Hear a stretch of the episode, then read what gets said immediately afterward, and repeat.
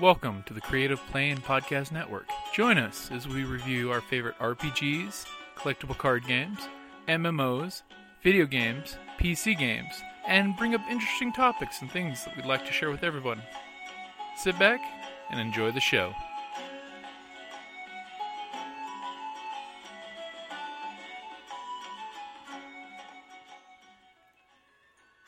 This is Kelly, aka Trixie from Ragnarok and Roll, a Scion to Ragnarok story, and Tilda Wimblewick from D&D Journey of the 5th Edition.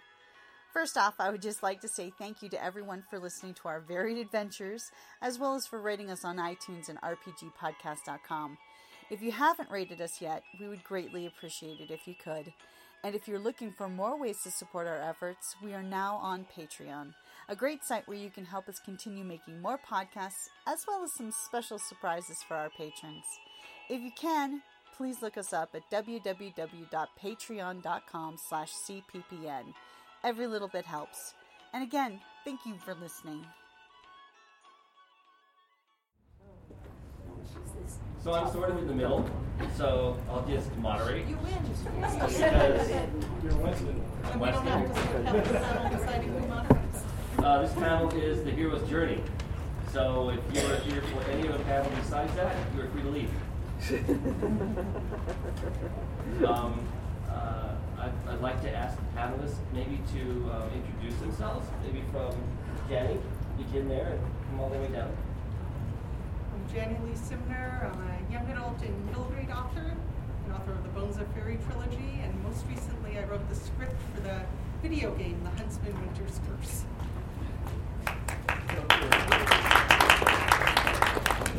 I'm Beth Meacham. I edit science fiction and fantasy and other related things. Um, and I'm an executive editor at Tor Books, where I've worked for 35 years, editing science fiction and fantasy and other related things. How long- Guys, please, please speak up to be heard over the Yes, fan. one one we'll panel, try. is- We have oh, no it's a, it's a really loud air conditioning system, so you have to speak up a little bit more than you would And normally if you do. I can't have heard hear, that. like, say something. I have not heard one word. Come sit in this nice chair right up front. We'll have to project. All right, well, I'm Tamara Boyens. Everybody can hear me back there. Uh, I write primarily science fiction. I do a lot of cyberpunk. Um, my book that's out right now is called Under Dark Sky Law. Um, I also try to write kind of in the feminist. Um, I do LGBT writing. Uh, I'm with a mid-sized publisher called Supposed Crimes. You should check them out. They do a lot of cool stuff, which um, I'll talk about more in other panels. Uh, and in my day job, I'm a teacher. I teach at the University of Arizona. I'm a professional linguist, um, and I also teach classes on literature, global studies, uh, and Korean language.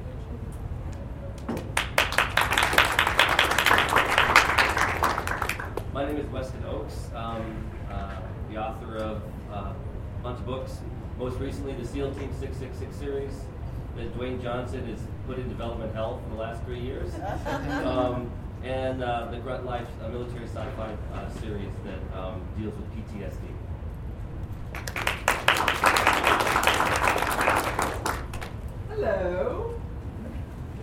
Linda Addison. Um, I've written mostly poetry and short stories. I'm working on a science fiction novel now. And my latest is How to Recognize a Demon Has Become Your Friend. Rather relevant, I think. And it's a collection of short stories and poetry, science fiction, fantasy, and horror. Um, yeah. Oh, and I've won some Bram Stoker's. Me too. You too? Me too.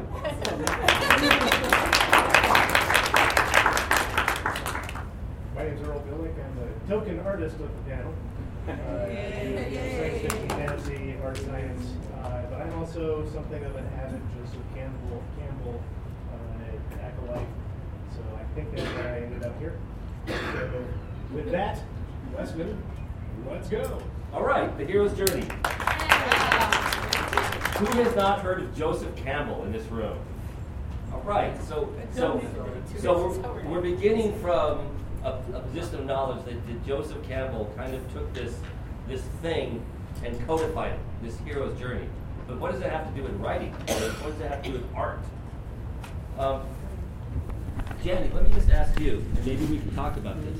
So there's a thing called a hero's journey where where um, there is a distributed sort of plot that goes through our culture. When you write, do you consciously think of the hero's journey when you write, or is that more part of who you are?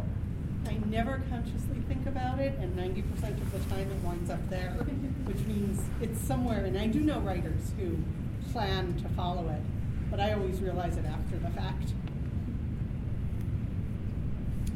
Uh, I, I believe that there are certain fundamental human truths that come out of our very wiring, um, our ancient, deep cultural history, and I don't mean the last 500 years, I mean the last 5 million years of stories that humans tell and ways humans think.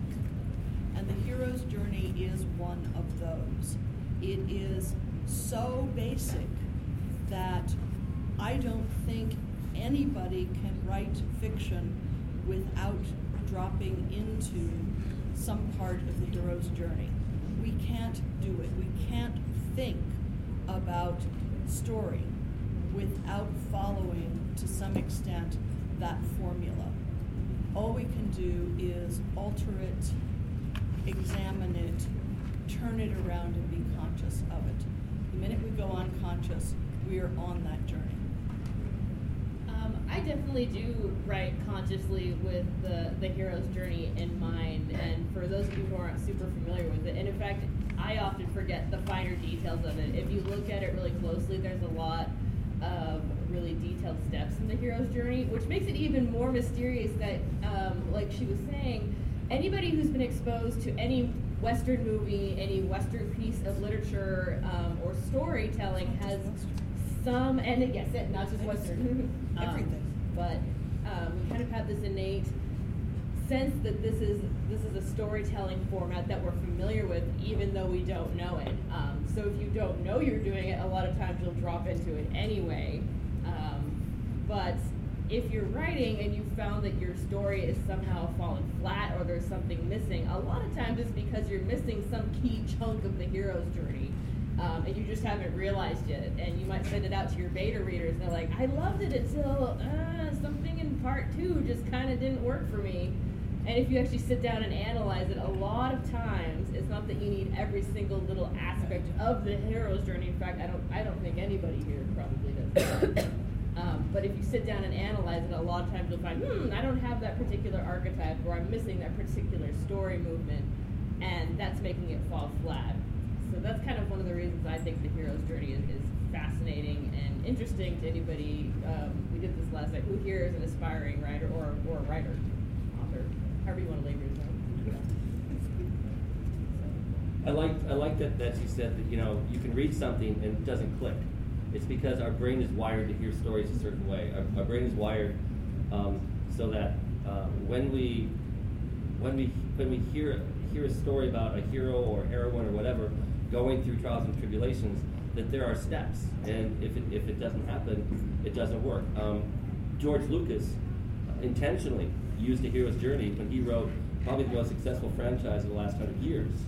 Um, and he also admits to taking a lot of the plot from uh, um, Kurosawa's um, Hidden Fortress, the movie. Now, in the Hidden Fortress, there wasn't a Luke Skywalker, there, but there was R2D2 and there was C3PO, which, which were the two, the two major characters who helped, who helped um, save the princess from the evil empire, right?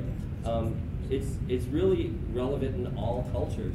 Uh, this idea that you'll take a common person um, going about their way, you will change their life, and then that person will have to find a way back to commonality. And that's really what the hero's journey is about. I think uh, the fact is that if you read about the background in it that I did years ago, is that it, it's also influenced by Jung as an approach that there's a collective consciousness. So as a human being, we're all living our hero's journey. We're all a hero in our lives. And whenever we go to approach something, whether we decide to go through it or not, we're going to hit some of these points. It might be the fear that stops us. It might be not finding a mentor that stops us in our real life. So I believe, as, as Beth said in particular, that it is not something you have to be conscious of. I'm not when I write. I kind of can feel when the rhythm of the story is working without knowing that something's missing because there's something in the in the arc of the characters' development in the story, you know, and what they want, what it costs them, what they go through that I feel is missing without having to look at the 12 steps of the hero's journey. So I think it's very human. And whether you hit all the steps or not, sometimes I think you can probably say you do because one of the 12 steps might just be a thought, might be a sentence in your story, and then you spend a lot of the other story and some of the other steps of it. But I think because it's so human, and because it's part of the way we do things, that I don't know that you can really avoid it in, in, a, in a general arc when you're writing about a character going through something. I definitely agree with the, the genetic imprint con- uh, thought process. Way back before we had writing in books, we had storytelling. And that storytelling, the way to get people to identify with the story and, and identify with the characters, you had to put them through the same kind of things and adversities that you might face in the, in the real world. And so in turn, you have, you always start in the real world. You always start here and now or, or what we present as the here and now. And then you start delivering adversity, you start delivering solutions, you start taking them in from the regular world into what Joseph Campbell called the special world. And, you know, which, you know, in the, in the old myths was the underworld, for example. Uh, in the case of uh, Star Wars, was, well, we're going into the Empire, the Death Star, and all that. So, in Lord of the Rings. Exactly. And pretty much every great epic has some aspects of, of the hero's journey and most of the most of the ones that last have all of the aspects. So do you maybe want to tell us what those steps oh, were? okay. Well, you know what? I happen to have there are oh, twelve. Oh, right. it's really cool. so okay, now, there are two there are two stages in the hero's journey. There's the ordinary world and the special world. And we started at stage one or step one, which is at the ordinary world we're introduced to here, here's the here and now, it's just you and me or whatever. And then we have the call to adventure, which is the second step. It means that this ordinary person or this ordinary scenario. Just imagine Frodo. Yes, mm-hmm. yes. Or, the or, Shire. Or, or, Or Harry even Potter. more so Bilbo. Bilbo. And, and, and, and then there's the the refusal of the call, which you know, if, you know, a lot of well, I'm just a normal guy. I'm not. I can't do this. I, you know, this is not the thing for me. Luke Skywalker. Then the meeting of the mentor, which is the fourth step, which is the mentor is going, yeah, well, yeah, you're an ordinary guy, but guess what?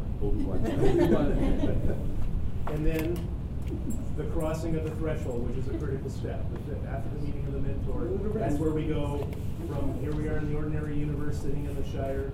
Now we're on the trip. Millennium Falcon. We're heading to the Exactly. I've never gone this far from the Shire before. Tatooine, where are you? Our first key adverse, uh, our first key adversity occurs in the beginning of the special world, in the sixth level. Tests allies and enemies. So this is this uh, the the challenges that uh, had to, had to be done to get the, the golden fleece. You know, all kinds of things uh, are there.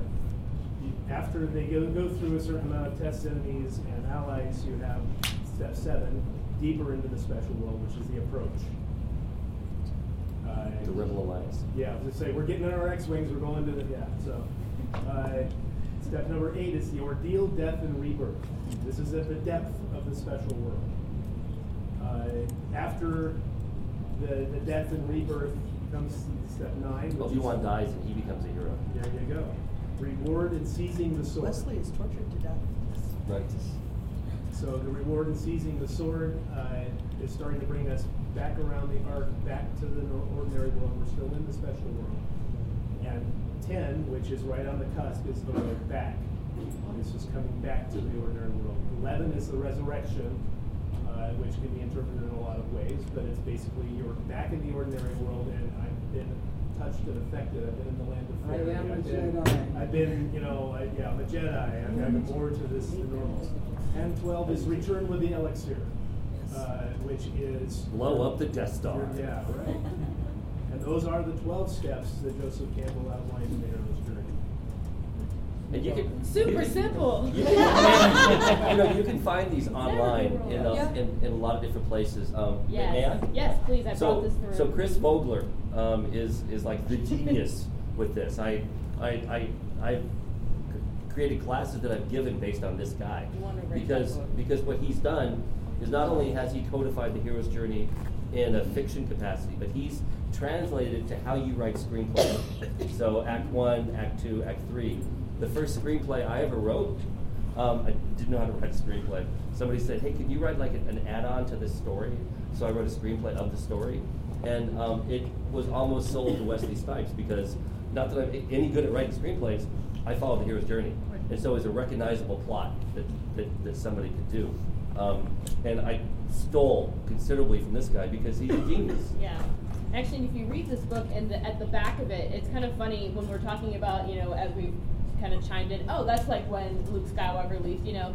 Uh, one of the things that this book does is shows you through several popular novels. It's like The Lion King, Pulp Fiction. Pulp Fiction, particularly, like you wouldn't think Pulp Fiction. because Oh, of yeah, the no, it totally is. Because Um, it's not yeah, it's like there you go. You can, Yeah. you can stick it in there and it, and it works. Um, but like Wesley was saying, kind of the cool thing is is that it also gives you different types of archetypes to work with. So like with Hollywood, um, we've got different types of heroes. So a lot of times we'll see what are called catalyst heroes. Um, so actually, Wesley Snipes a lot of times um, in movies like I think they even make an example um, in like Beverly Hills Cop or something like that would be a catalyst hero because he's not actually really changing that whole much.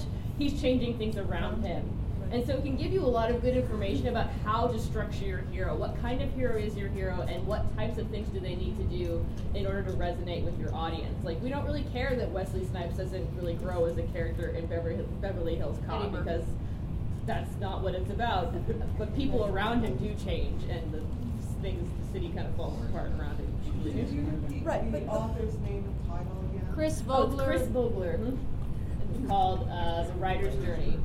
This one's the second edition. we call the editions, they're good. Thank you. Um, something else to mention really quickly is that if this is too dense for you, because this is this is quite um, there's a lot in here and it's hard to follow it. I forget it. I use it as a reference. There are other versions or condensed versions of this you can use that are um, kind of distill some of the And there's um, a Star Wars one with pictures, by the way. You can. I like that one. They, My they, favorite they I have have, the dense one and I have the Star Wars. they have Star with Wars, they have. Harry Potter. I mean, they have basically every single successful franchise that you can think of. Peter Pan. Uh, follows this Yeah, I'm journey. sure there's a Yeah. Peter My, Pan Taco my very favorite place to go actually is TV tropes. Oh yes. To explore. I, I was going to mention too that when you're writing uh, something, my my approach, and there's a lot of different ways to do this, right?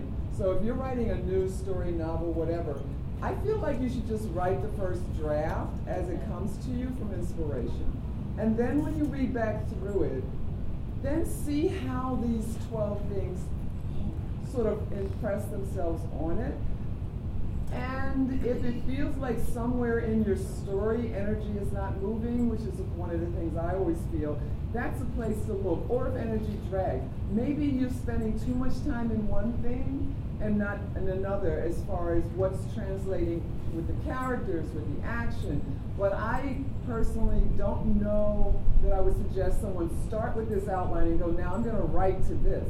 If you do and it works, cool. But you know, I think it's better to just get it out of you first, inspiration, and then see how you possibly could shape it to bring a little bit more energy and depth to it by looking at the hero's journey. You know, often I have to write an outline because there are certain editors, certain publishing houses that, you know, require an outline. Okay. Blair, Yeah. Blair. Yep, right? Um, and But that, you know why?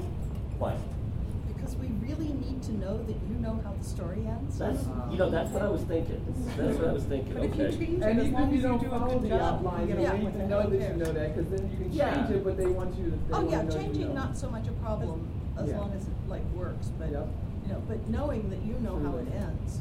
is like phenomenally important. I always I always treat outlines like a GPS, right? I, I might know how to get to this place in Phoenix, but I turn my GPS on Yeah. and it, it'll say recalculated in, in, Yeah. in increasingly condescending ways. um, but Yeah. but Also, eventually I get to the place that I wanted to go to. Outlines are also a really, really useful tool for a writer They are. in seeing how the structure of your plot works and where it might be weak and where it needs to be shored up and rebalanced. That's what I was going to mention. Um, um, I have, I have um, my, my New York publishers absolutely require outline for all of my SEAL team books and all the other books. Um, and generally, what happens is I is I is I write the outline and then I consider the hero's journey afterwards. I look at it and I say, is it following it? And um, am I okay with the, the places where it's not following it? Um, because I, I want to I, I want to write my story, but I also want to write a story that, that is so engaging that you will so accept that you'll buy my next book as well.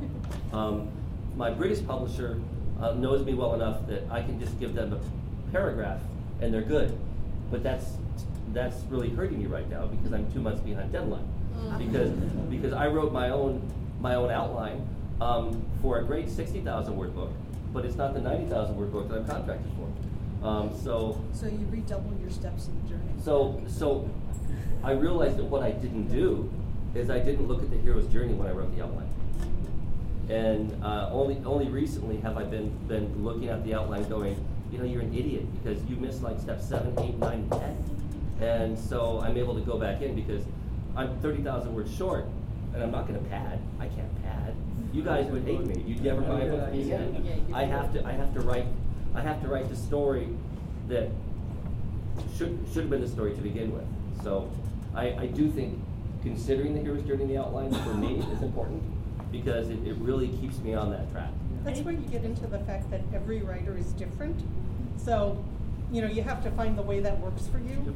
You know, some of us have to write a rough draft and then write an outline and pretend that we started with that. Not pretend, but, you know, we know it's a needed sales tool and we get what we need to create it. And I think you can also adjust. The cool thing about the hero's journey is that you can adjust the stages for your genre and your type of book, for instance. So, like, if we look at the ordinary world and we look at some of the kind of seminal examples, like um, Star Wars or Lord of the Rings, there's a lot of times where you spend all this time in the ordinary world. Like, we're hanging out in the Shire, we're hanging out in Tatooine for a fairly protracted amount of time. Um, my book, this book, for instance, is a very tightly paced action novel. Um, and so when I was writing it, I'm like, I don't have time for the ordinary world. There's no ordinary world. And I was like, actually, you know what? I screwed up. It really does need an ordinary world. My ordinary world probably lasts 10 pages, though. So I've got 10 pages of ordinary world, and then the catalyzing incident happens, and then off we go. But it's still in there, and it wasn't. It didn't feel right until I put those. It's only 10 pages, but it really fixed the book, and it's because I stopped and said, "What's wrong?"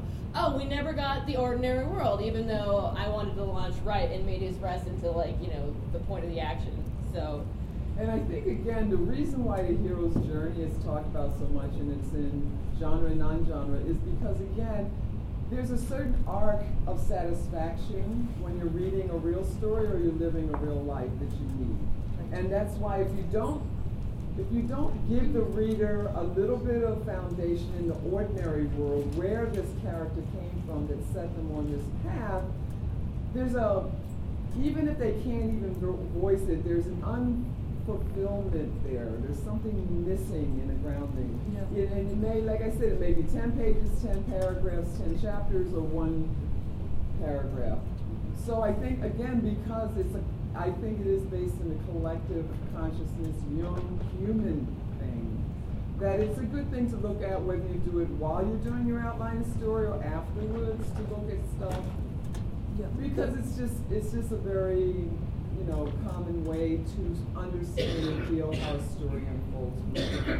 the, the reason that it's so vital, the reason, the reason that it's so vital um, is that it gives, it's not for the writer, it gives the reader or the story listener or, or you know, the, the person to whom the story is being conveyed a familiar place to stand as they start off on the journey with you.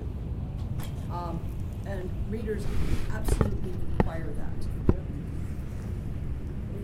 sorry. I would say, well, one thing actually. So one, one kind of, I'm going to problematize the hero's journey for a second because I'm in academia and that's what we do. We problematize everything. Problematize. Like the Making word. problems. That's, that's, a, that's a thing. That's a I big know, it's a field. word. I'm going to briefly problematize and we can argue about it. So one of the benefits of the hero's journey is that it comes with all of these archetypes. And they're familiar archetypes to us all. Um, so, like we were talking about, for instance, the mentor or the sage figure is a very well-known archetype in most fiction, um, for one thing, which is great. Um, and then Janni was talking a little bit about tropes, and we could have a whole different panel about the you know the, the perils and pitfalls and the benefits of tropes, which is a very similar problem or benefit depending on how you want to look at it. Um, but it's also a place where you can get into flat characters and stereotypes.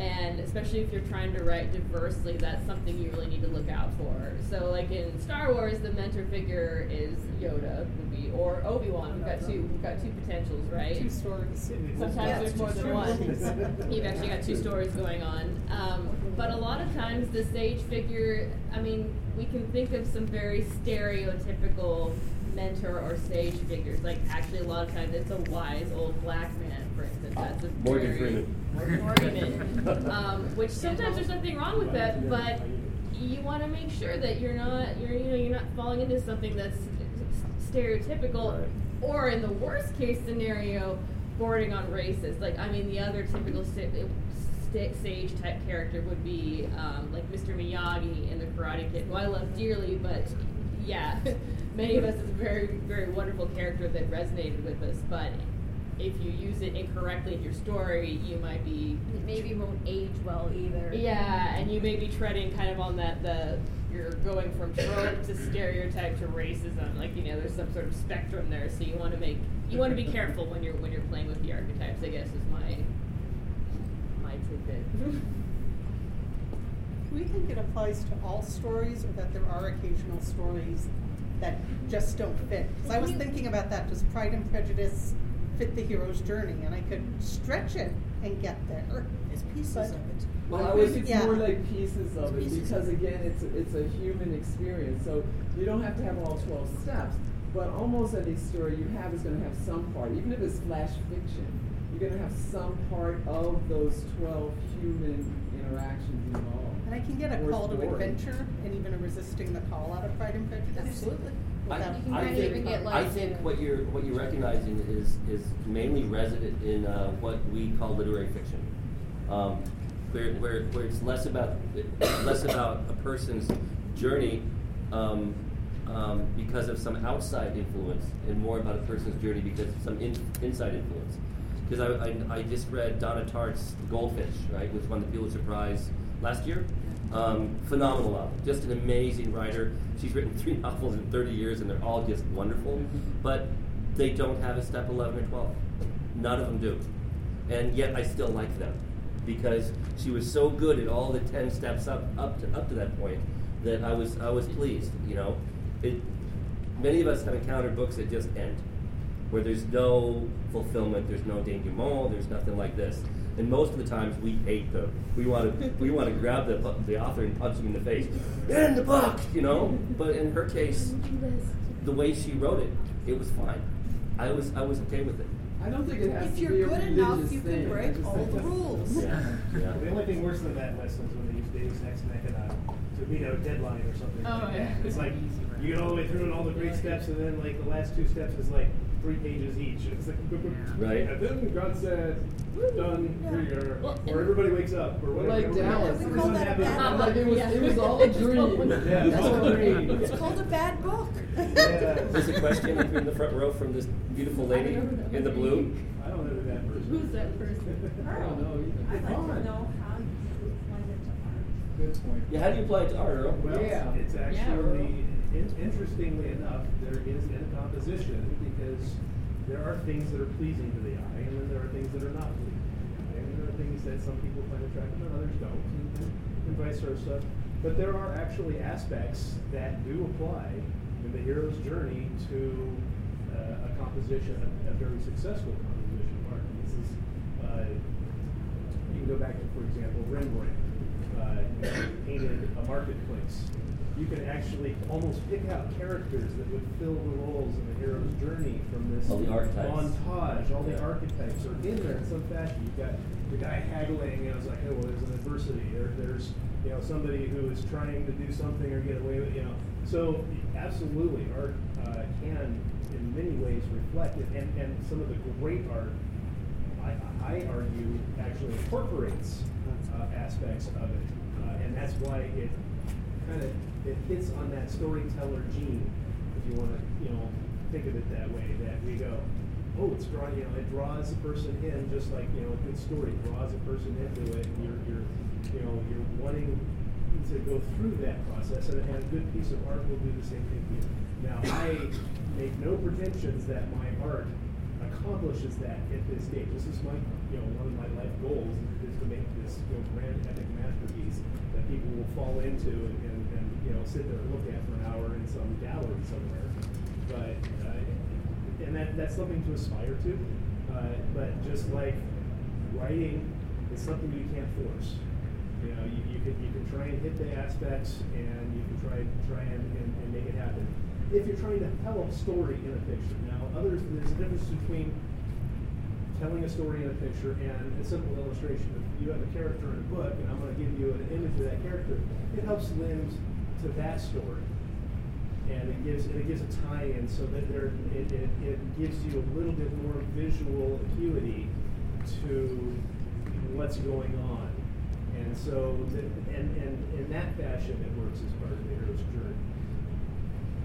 Well, like looking at the piece of artwork you have up on your Yes. screen, I can see it as representing a part of the hero's journey that's like happening, it's in process, because you've used the white to draw us in, mm-hmm. but there's a lot of black space and empty there's a lot space of contrast. above. Yes. And That's why that's why I put this piece up. This is one of mine that I kind of have a Yeah. little bit of that. You've got the, the, the world below. Yeah. It's it's the it's the reality. It's the beginning. It's it's the plain plain thing. We have obviously you know the rocket ships, and there's a juxtaposition that's actually occurring here. And it's a visual aspect that you know if, if you put things in a tertiary space and you have alignments of various things and you have balances of color and lighting, those are all things that will draw the eye. Uh, and you're right, we've got the blackness up here, and we're, we're, going into the unknown, which is this is the, the special world is somewhere up here. Uh, and, and this would be, this is also an archetypical example of what uh, science fiction novel covers look like. Because again, the stuff inside is great, you know, and hopefully the writer has done his job. Uh, but when you're wandering through the bookstore, and if you if, if it's not the name that you're looking for, it's usually the cover is the next grab. And that's why it's very important to publishers that they get something that boom catches you. So kind of getting that get, getting that pull is like, oh hey, there's something going into space, something's happening here. And you might be inclined to pick that book up and, and then turn read it. So it does definitely have a tie-in there. And trying to get all 12 items into a piece of art, you have to have something like Rembrandt's Marketplace, okay, where you just got tons of stuff going on and lots of characters and lots and lots of things or, or aspects. We're not even going to talk about Hieronymus Bosch, uh, but uh, yeah, uh, good drugs. Uh, but anyway, uh, so this is the hook, and and it's the artist's job to take the the story and provide that visual hook to pull you into the story or, or make you even more feel a part of the story. Because you've got you've got a face or a thing that is part of that story that you are able to visualize and apply to. So I just wanted to, to say that I, I hadn't ever really thought about this with art. So this is really amazing and wonderful. And then I'd like a lot of art and I like abstract art. And I just was sitting here listening to you thinking, yeah, you know what, those pictures that are abstract, but that I look at for a long time, I never thought about it looking through that, that sense. But like again, in this sort of known subconscious way, I suspect now I'm going to go back and look at it because I think there is a, a point where you're brought into something that's, or something that's light, something that's, you know what I'm saying, in a very surrealistic, unmentionable, thank you for breaking my brain on art. it happened in songs too. Actually, if you listen to even just simple, Oh, yes. even Oh, yes. simple, Audible. simple pop songs, even which is really amazing. And so one of my favorite artists is Sia. I don't know if you guys are familiar with her, but uh, in one of her interviews, I, this actually really resonated with me. She said, "Well, I realized that one of the things that makes pop songs so." Um, easily recognizable by so many people is that they do this thing where your job really is to take somebody in three minutes from tragedy to triumph in three minutes in a song. Unless and it's I, an Irish song. Right, yeah, that's if it's a That's normal the pop, around. if it's a, it's a regular pop song, that's what you're supposed to do. That's like Um, That's and just I- country music, yeah. Yeah. and it really, I was like, wow, that's exactly kind of in a lot of ways, you know, what you're supposed to do with a lot of different types of fictions to go from tragedy to triumph. It sounds so simple, but in a lot of ways, that's what's going on with the hero's journey. As as I was sitting there plotting a novel with my friend the other night, I was like, I, I remembered that quote from an uh, an interview with Sia, and it really resonated with me. So, you know, in other different types of art, you see this same sort of yearning for um, this pattern. I've been thinking about, ever since Wes talked about stories that feel like they don't end, that I have that reaction to a lot of short fiction that doesn't work for me. And that it may be that in short fiction, writers aren't applying it as much. And while it doesn't need to be in every short story, maybe at least some of the short stories that feel like they just end could be given more of a sense of closure. Well, I think when I think about slice of life, I mean, people, I haven't heard this used in a long time, but there was a time not long ago where that definition for a story was kind of like the hot thing. And I, I always thought what that is, is that you're like dropping into the whole hero's journey for just this little piece. And the reason that never bothered me is because I'm I have an imagination that's distractive. like I have to really focus to be in the real world, which I'm really not unhappy about this week. And um, and so even if I only had a, a, a one-page slice of life flash fiction, I could fill in a whole arc in my imagination, and I and therefore did not find that unsatisfying. Although I know some people do. But you know, still like the three-year-old kid that's always imagining shit. So. Yes, back back in the back. Um, what about trilogies and series fiction? If you have a hero's journey play out over multiple volumes, do you have different people having a hero's journey? Does one guy get to have three or four hero's journeys? I yes to all those. Everything, yeah. Yes to everything. Absolutely.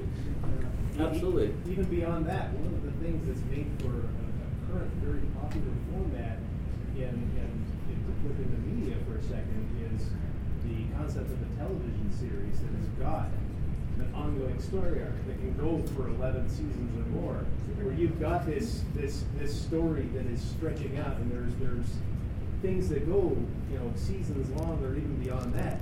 Yes, and, and but then we have many heroes' journeys inside of that. So Each every episode is every episode is a hero's journey, but there's Right, an over then- arc. There's an there's arc an arc. That that you know. be applied to so. I mean, Babylon Five was one of the, the first best ones to do that on a science fiction front, where there's this big long story arc going on, but then there's all these little things that are going on in the middle. and Original they may, Star Trek, and they may or may not. They may or may not, you know, affect the things down in this one.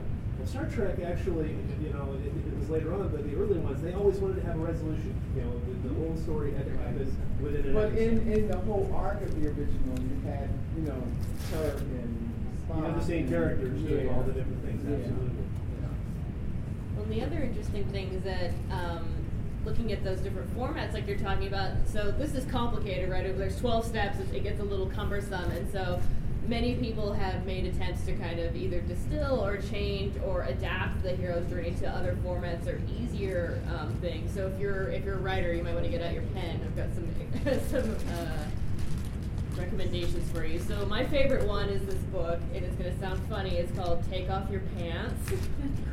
I like it already. Is it a tutorial? It is a tutorial. it's not about how to, it is about how to take off your writing pants.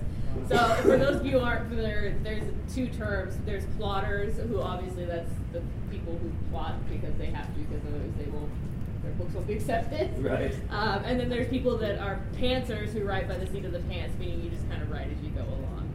Um, and if you do that, um, as we all think know, there's a joy of discovery, but one, an editor probably won't take it, and two, you'll spend a lot more time. Yeah, and you'll, but no matter what, you'll you'll spend more time in the editing phase. So take off your pants is a really quick read, and it's kind of like a distilled version of the hero's journey. And so if this is too much, I would recommend reading Take Off Your Pants and giving that a try. What is Star Wars one with pictures? I'm just saying. Not the Star Wars one, You but it's, pictures. it's kind of cool because it, it revolves around the flaw. So one of the thing, big things about this is, is working with the flaw and take off your pants really centers around making your plot around your character's flaw and working with that, which is really fun with series, television series, because a lot of times flaws will be res- resolved and then come back. I write anti-heroes, flaws are resolved and then come back, so it kind of gives you more wiggle room to work with other formats.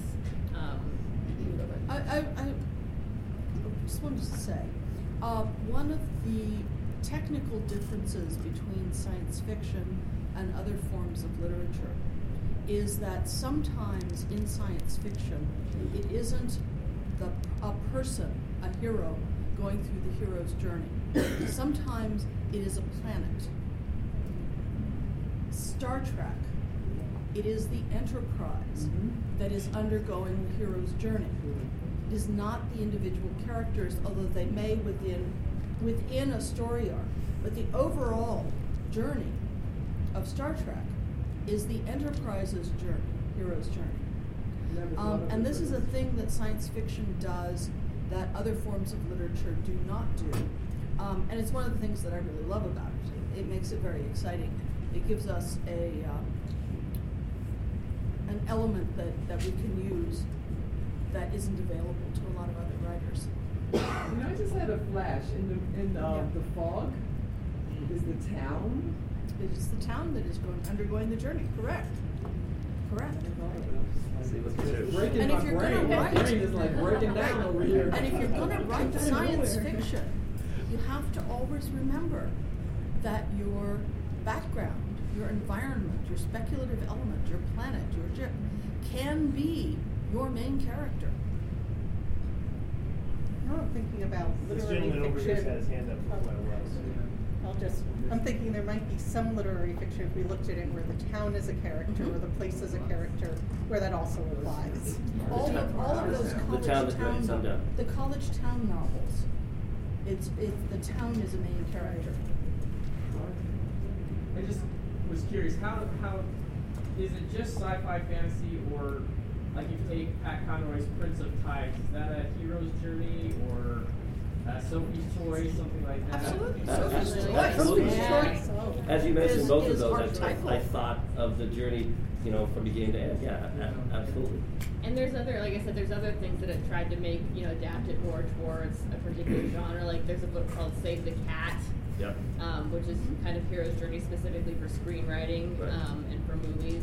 Um, and then there's this other, oh my gosh, I'm gonna say it wrong. Somebody correct this. I think it's the Young Novel Project. You know what I'm talking about? No.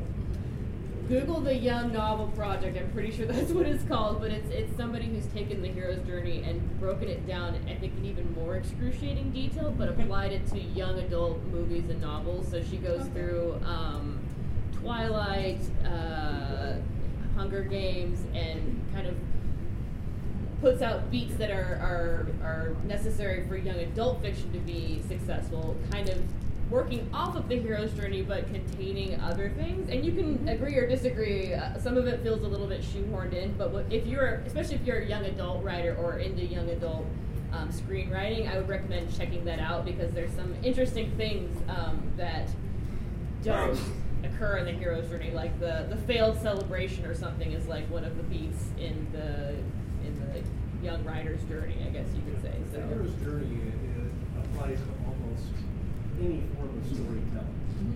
Uh, and you can go from pretty much any writing genre if you want to look at it from that perspective. Or uh, even taking a step back into the you know, movies or shows or anything like that, anything that's truly successful, you're going to find aspects of the hero's journey in it. Uh, and, and again, it goes back to that genetic whatever switch that you know makes it appeal to us and it helps us relate. I think is really the, one of the key aspects is, is that we're able to go. You it takes us a step beyond and, and we're interested in it. It draws us in, it draws us through it. Uh, and that's why you can watch When Harry Met Sally. You can, you know, you can read a, uh, any regular fiction book off the shelf, and if it's well written, it's you're gonna, if you analyze it, you're gonna go, oh, hey, look. And so that's why a lot of the great writers will now they realize, and this is one of the things that Joseph Campbell, back when he took a look and says, what makes a great story?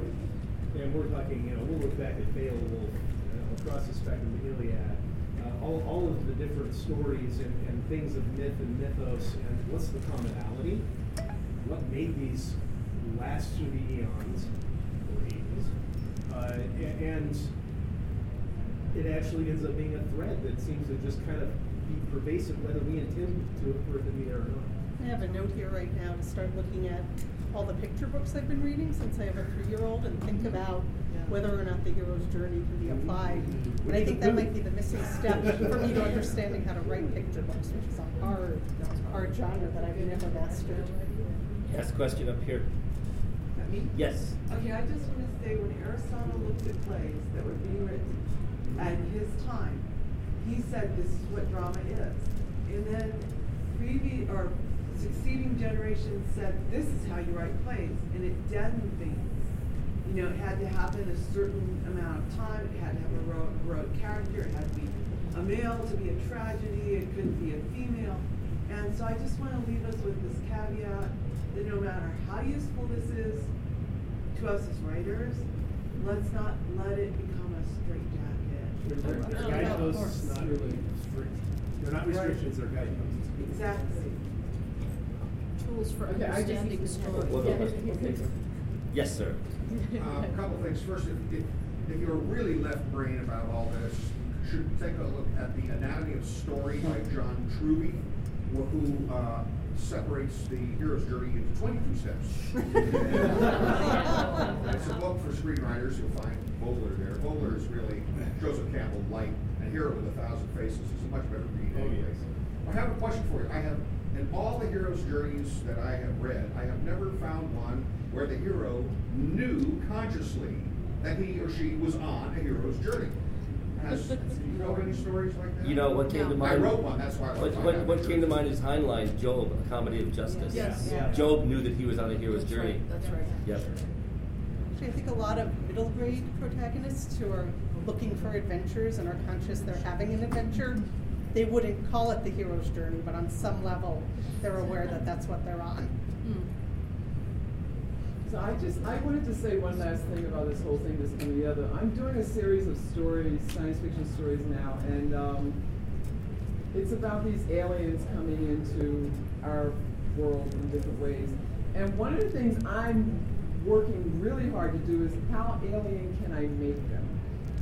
And so now I'm thinking, I mean, not that I'm changing it, I want to make them, I want to make them as alien as possible. And I realize as I'm working on a story, and I'm not doing this so consciously, is that the grounding for the reader is in the human's reactions, but I'm not resolving the aliens side. And it's it's really quite a challenge because I haven't I have found some science fiction with real alien aliens, but not a whole lot. And I've been reading science fiction for 50 years. So it's, it's been quite a challenge for me. So It's the anthropomorphic effect, and you know, actually, you know, it plays into any storytelling or any kind of thing that we're doing. We are humans, we think as humans, and we react as humans. And no matter how strange we try to make something, inevitably, we can only put our perspective as humans into it. So you guys tell me after the collection comes out whether it works or not. I mean, the human story's there, but I'm not really trying to resolve the alien side in any human way. So It- It's, you know, oftentimes it's really hard. I mean, David Brin in his Uplift War series, he had these, he had these, these, um, I don't know, chicken type aliens that were really hard to identify with, and they had their own hero's journey, and he, and he resolved it. But that was my least favorite part of the book because I couldn't relate as a human, right? Uh, we have about ten minutes left, and this is Five. Five. Just This is warning. this is normally when we when we um, give the panelists one last time to say something to the audience, and then we conclude. So, Janni, you want to start? Well, one of the things that struck me, I began thinking about the hero's journey which we've already actually covered, is the range of stories it can tell. And I was going back in my own work and I realized I'd done everything from like light, fluffy, funny adventure to dark, moody, angsty, you know, mythic looking journey. So I just find it impressive. I agree with everyone who says we shouldn't get too bound by it, but also it is amazing how many places you can find it. And I think it's also, especially if you're not an outliner, okay not to overthink it at the beginning and just have fun, you know, then use it as a tool later on in the process. And I, I agree. I, I, I think it's a mistake and a kind of a cheat to walk into writing saying, okay, I'm always going to follow this particular set of steps in order to make a plot. I think writers need to use it as a tool, recognize that it's a tool uh, that they have at their hands that they can use to help structure plot.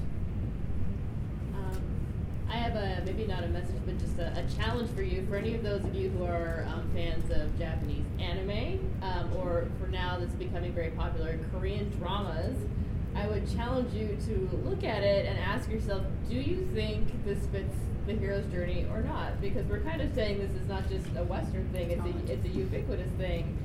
Um, but you might find it expressed in different ways. And how are those being expressed differently in different cultures? What does a hero look like? Are they the same? Are they different? Why or why not? How might you use those differences in your storytelling as um, you know things that Korean dramas and anime are very popular in, in our own culture?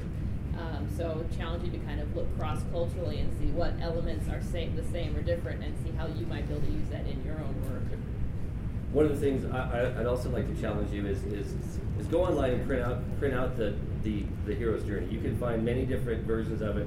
Find one you like, print it out, and then keep it by your television and keep it by your book, so that next time you watch a movie or you read a book, kind of like go, okay, yeah, step one, uh-huh, step two, and you'll see how how predominantly the things that you like the most fit that journey, and it's kind of fun to, to you know realize that not knowing that this is how it works.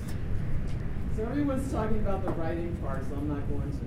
I'm just going to say, I'm going to say I agree with Weston. Pick out, write out the, you know, print out the 12 steps, and think about how your life is and how every entity, whether it's you, your family, or this country, in order to get to an evolutionary point and actually grow, you have to go through the 12 steps. That's all. And the only thing I have to say is, is it should be required reading that you read Joseph Campbell's Hero with a oh, Thousand Faces. Totally. Totally. That's where it begins. Okay, thank you very much. Thank you.